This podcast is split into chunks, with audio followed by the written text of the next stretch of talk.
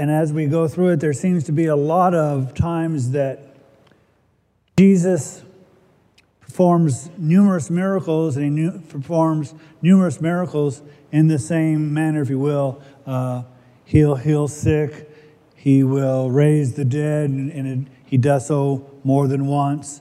He will heal the blind and, and various things. And, um, and I know that we have four gospels, and sometimes, well, that's the reason. And some of the gospels keep, um, tell some of the stories.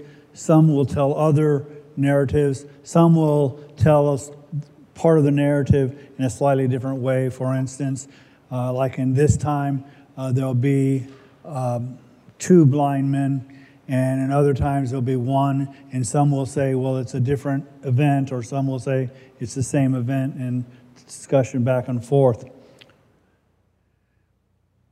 But I think the reasons that there are multiple discussions is to pound it in our head that Jesus is sovereign. To use a, a, a very bad um, English grammar, there ain't nothing he can't do. Nothing is impossible for him. And so it seems that the writers, knowing the human condition, repeat many of the types of miracles over and over to inform us that it wasn't just a one off, that Jesus can perform. And just as we have that difficulty, uh, in the future weeks, I'm going to comment on how uh, the disciples who observed him doing all of these various miracles over and over again seem to then not be able to put one plus one equals two. If he can do this, and if he can do that, then he can do this other thing. But when they haven't seen him do this other thing, then they're shocked and amazed. And so, we come from this time where Jesus has left. And in verse 27 of Matthew chapter 9, it says this And as Jesus went out, went on from there, two blind men followed him, crying out, Have mercy on us, son of David.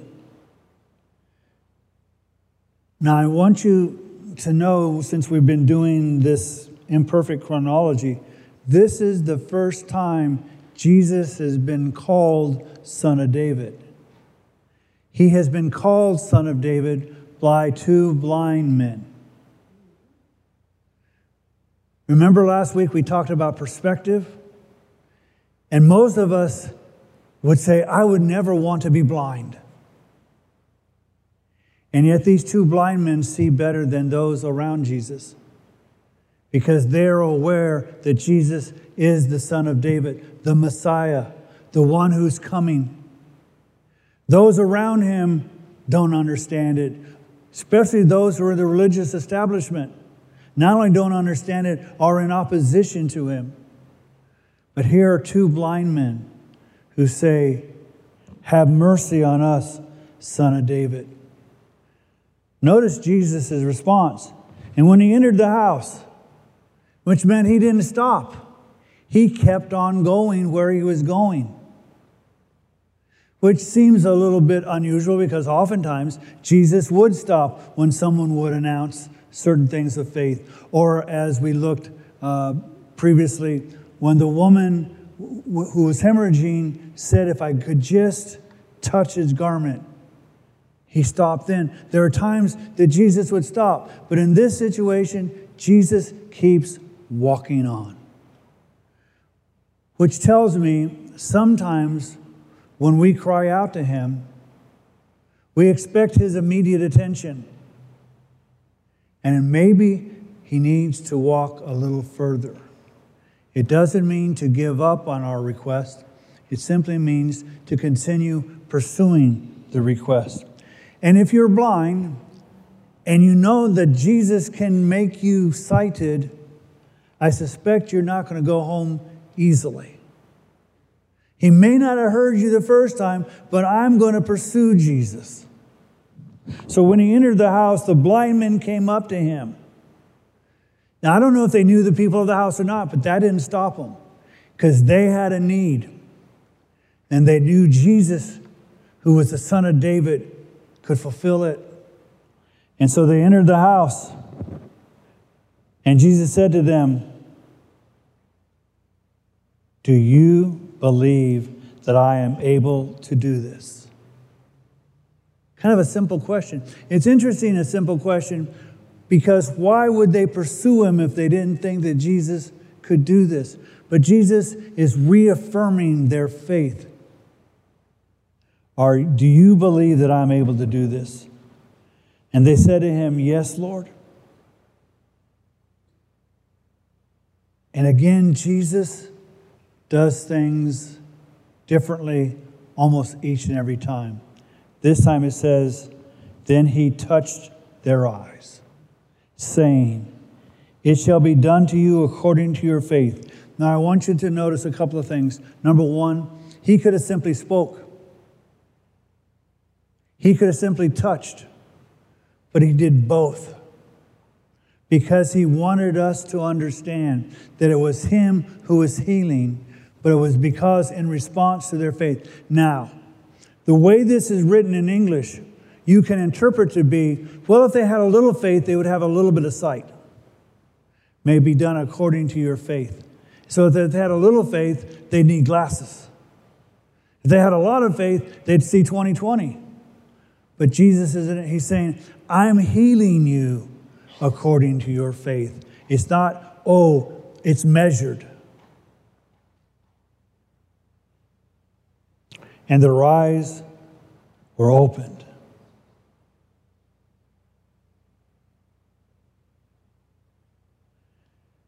Now, not all of us, actually, as I look in this room, none of us here are blind physically. But all too often we are blind spiritually. We don't see the needs that we have for Jesus. It may not be blindness, it may not be a disease, it may not be a disability, but it certainly is spiritual. We need the touch of Jesus to heal what it is most egregious in our lives sin. Son of David, have mercy on me. And I believe that you can do this, which is to forgive all of my sins and to never hold me account and to consider me righteous and justified and sanctified because of your great love and your great ability.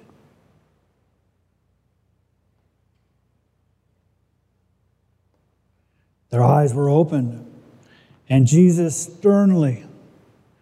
Now, most people have this idea that Jesus is this Melba milk, toast kind of guy who just is just weak and unassuming. But notice it says he sternly, if you will, got in their face. He sternly warned them See that no one knows about this. He healed them, and his intention was to be private. And I believe that's why he went to the house to heal them. He could have healed them on the street, but if he healed them on the street, then everyone else would have seen him healing him. And he did not want that because it's getting close to Passover. Now, not the Passover that's the last Passover that he experiences, but it's, it's one coming. And at Passover, there's a lot of, of Jews who come to Jerusalem in celebration of the Passover as they're required to do. And there are more people. And the, he's not wanting to start this now. So he sternly warns them. And you would think because he healed them, they'd listen. But notice their response. But they went out and spread the news about him throughout all the land. They didn't just tell their friends, they didn't just tell the neighbors, they didn't just tell their enemies, they told everybody. And when I read, the, and this is not the only time when Jesus tells people not to do something, that they don't do it. I'm beginning to think that in the Great Commission, instead of Jesus telling them to go out and make all disciples, teaching them, whatever.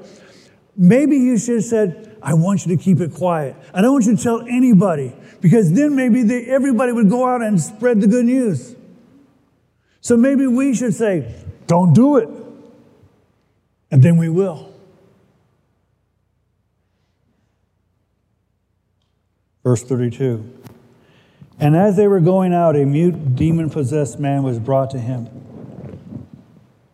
Now, I want to comment.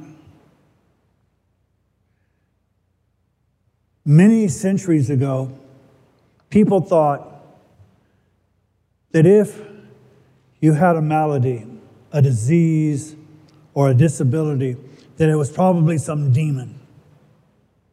And then we got very scientific and we said, oh, there's no spiritual things at all, it's just sickness and maladies. The reality, there's both. Just because someone is sick doesn't mean they're not demon possessed. And as a matter of fact, this week it was interesting. I was listening to a Christian station, and the, the person speaking said that Jesus delivered her from the possession, the spirit of alcoholism? I rather doubt it. You see, alcoholism kind of deals with our appetites. We like to do things in excess oftentimes, but then we want to blame somebody else because I'm not at fault. And as I've told you, I remember being in a, in a uh, college class, a secular college class about the Gospel of Mark, and the priest that was teaching it was saying that, that instead of being demons, there was the spirit of alcoholism and the spirit of poverty and all of these things. And I don't see Jesus dealing with this guy saying, okay, be healed of your alcoholism or be healed of poverty you see, we fight not against flesh and blood, but against spiritual forces of wickedness in dark places. Now, you may have a sickness or a malady or a disability and has nothing to do with spiritual matters. It just may be that you're sick. It may be that the environment or what you've done in your life or your genetics just says you develop cancer. And God's not mad at you, God's not punishing you. You just simply have that disease. The question having that disease is what's your response? Do you blame God or go to Him? Do you want to walk with Him in the disease or do you want to be mad at Him for giving it to you? But there are also spiritual aspects. There are demon possession. And when it comes to demon possession, it always has an impact on the person. It has a physical impact. And this particular demon possession had the physical impact of the person not being able to speak. So going so as they were going out a mute demon possessed man was brought to him. And after the demon was cast out, the mute man spoke, and the crowds were amazed and again, every time Jesus does something, they're amazed. So much so, that's one of the reasons that they keep following him because they want to see what he's doing and to be amazed. Jesus is the greatest show on earth. But they're going to see the amazement, not going to see Jesus. And then they said this nothing like this has ever been seen in Israel which should tell the crowd something. First off, when Moses was asked, that's a polite word, when he was told to go to Pharaoh, his excuse was, Well, I can't talk. And God's answer to him was, Who made man's mouth to be able to speak or not? So, Jesus being able to make this man speak tells something about who Jesus is. And the second thing, Isaiah says that when the Messiah comes, the deaf will hear, the mute will speak, the lame will leap for joy. And all of these things is what Jesus is doing, which is saying that Jesus, by opening this man's mouth, is confirming what the blind men said he is the son of David.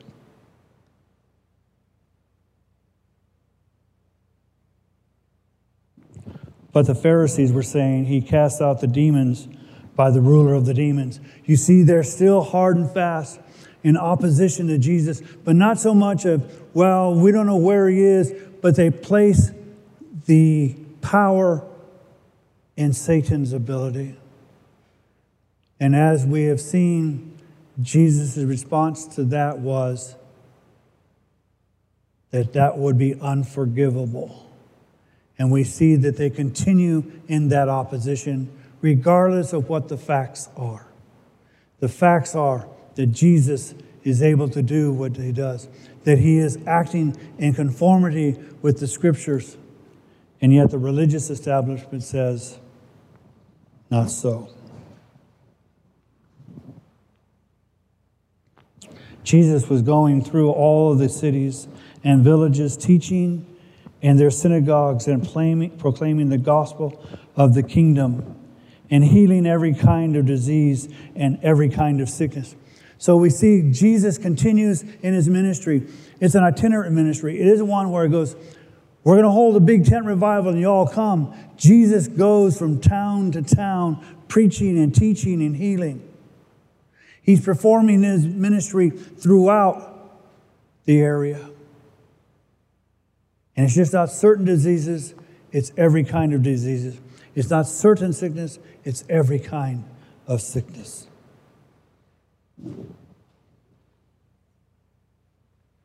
But in addition to that, he preaches. He preaches.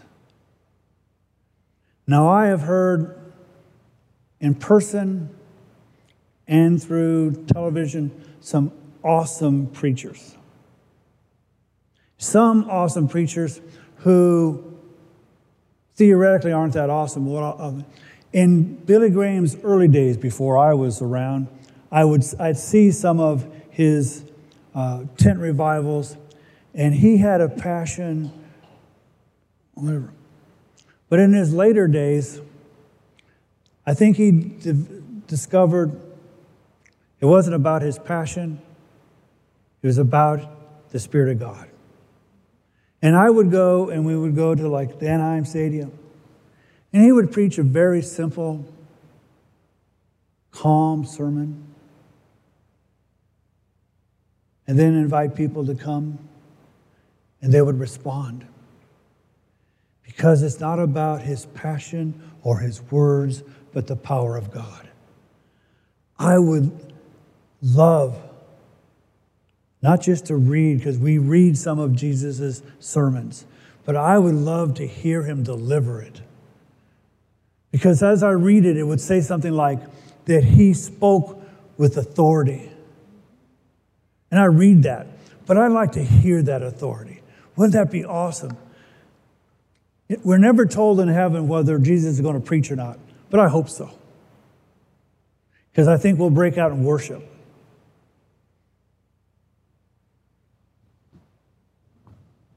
But he proclaims the gospel of the kingdom. And I know what I'd love to hear. Joe, you're here because of my blood.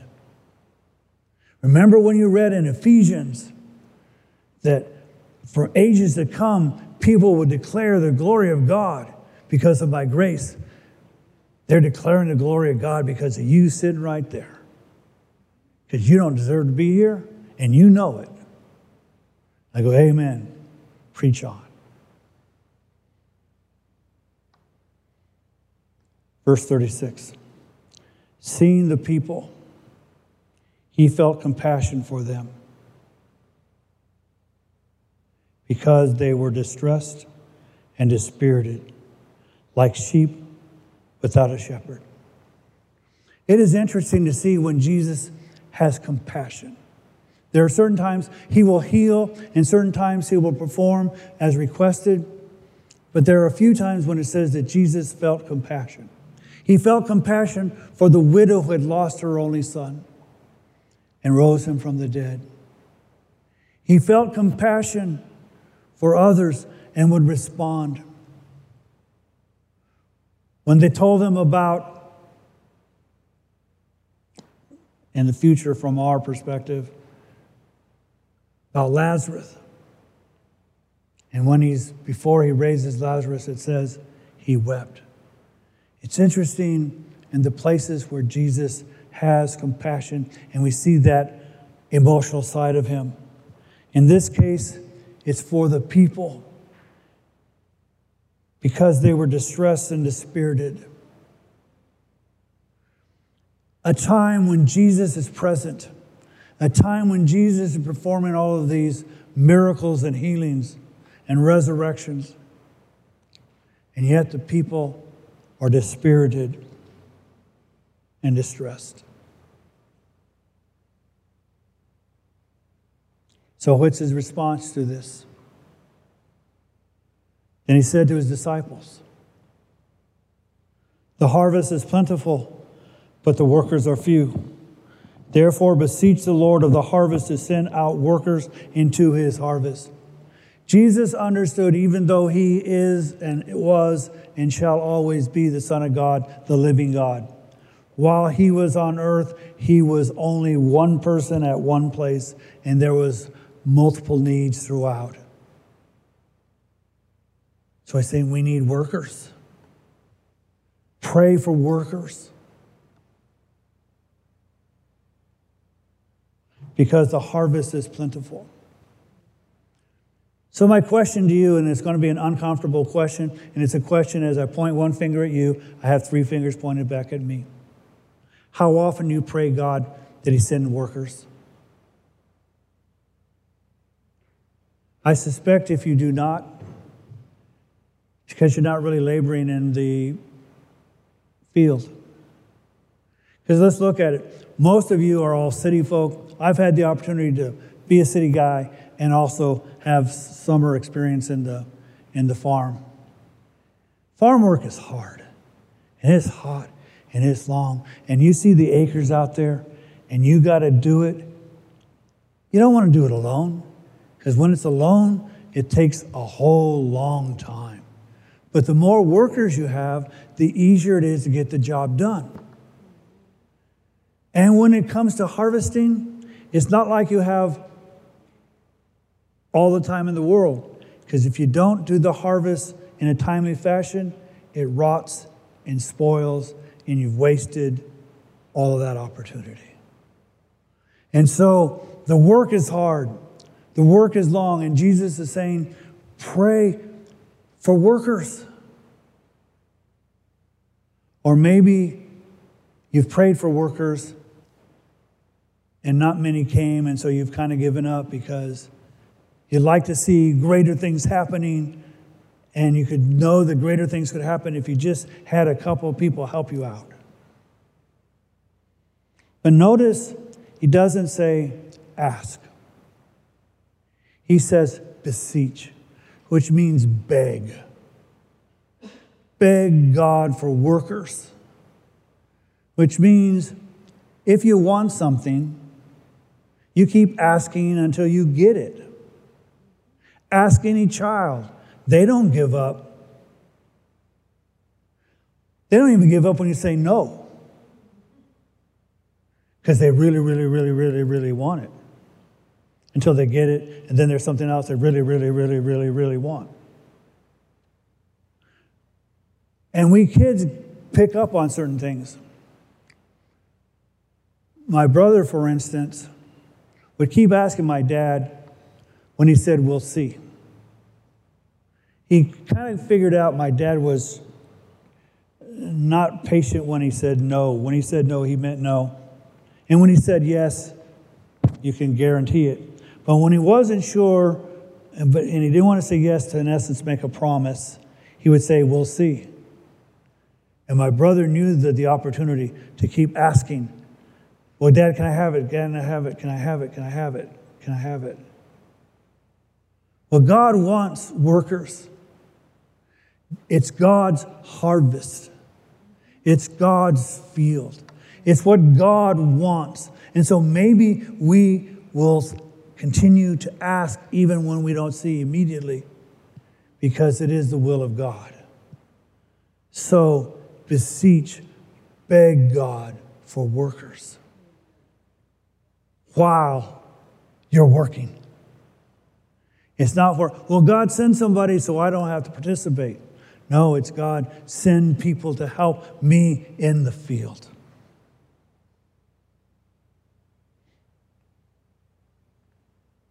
So,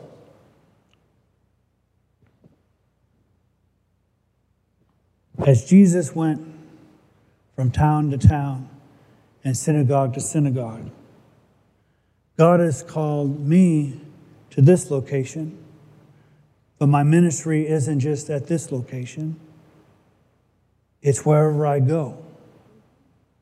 And your ministry is not when you show up and face Long Beach and listen to me say, ramble on about a few things and we sing some songs and okay, that was a pretty good show for a quarter. You have a ministry, and the part of the ministry is to get revived, to get charged up, and go back into the field. The field isn't here, the field's out there. And you bring the harvest in. And so, if you have gotten discouraged, kind of like this sheep, beseech God for workers.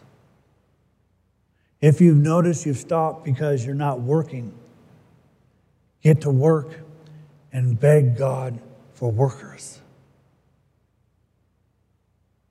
Because the difference in this life and the one to come is simple Jesus. Jesus doesn't ask you to get a seminary degree, He doesn't ask you to testify about what my life is. He just simply says, witness to what God has done for you. And if all that God has ever done for you, which is a lot, is to forgive you of your sins, then tell him that. If he walked you through some difficult circumstance in life, a disease, a death, or whatever it might be, and he walked you through it, then you simply say, I was not alone. God did this with me, and I was not alone. Yeah, people might have been distressed and dispirited, but I wasn't because Jesus was with me. And at the moment I kind of thought maybe he left, I remembered him saying, I will never leave you or forsake you. Nothing can separate you from me. I think that's a pretty good sermon that everyone can preach. And as we're going to sing, these are the days of Elijah. These are the days that the fields are white the harvest. Now, it may not be as easy as it was back in the 60s and 70s when it was kind of the Jesus craze and Jesus whatever. It may be a little harder, but the fields and the harvest still need to be harvested.